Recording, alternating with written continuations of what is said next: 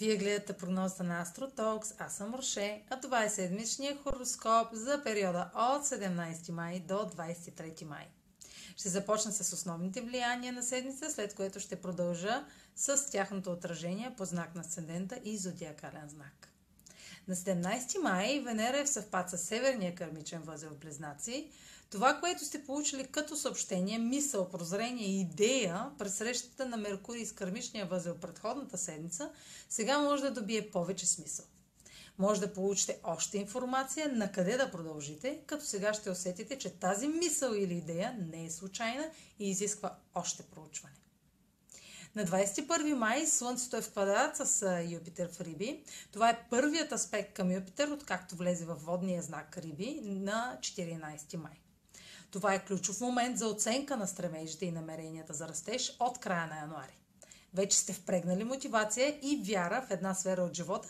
Сега ще получите яснота и подкрепа от друга сфера за това какво още има нужда да бъде подхранено с постоянство, кораж и корава амбиция. На 23 май ретрограден Сатурн във Водолей започва своята фаза. Тя трае няколко месеца.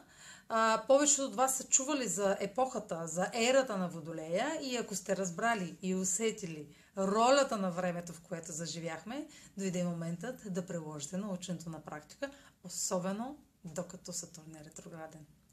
А сега ще продължа с прогнозата за вашият а, зодиакален знак и знак по асцендента. Седмична прогноза за Асцендент Риби и за Зодия Риби.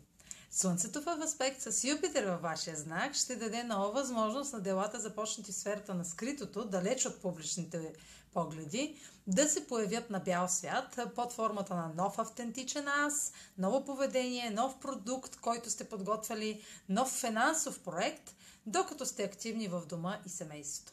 В стремежа да разширявате възможности си чрез задколисни действия, психологична работа, изолирани от света, женете личен успех от идеите си, докато организирате задачите, свързани с дома и семейството.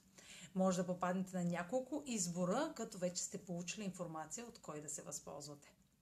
Ретрограден Сатурн във Водолей ще задълбочи изолацията от света, като провокира ситуации на преразглеждане на условия, които сте подложени да изпълните или сами сте поставили.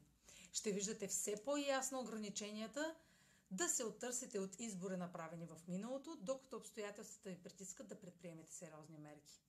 Здравите и трайни основи в тази сфера са зависими от поетата отговорност, проявената толерантност и положените усилия до тук.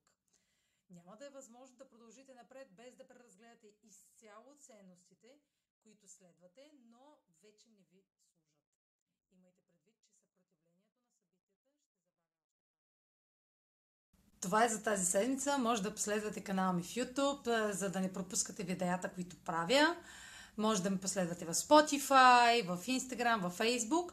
А за онлайн консултации с мен може да посетите сайта astrotalks.online, където ще намерите услугите, които предлагам.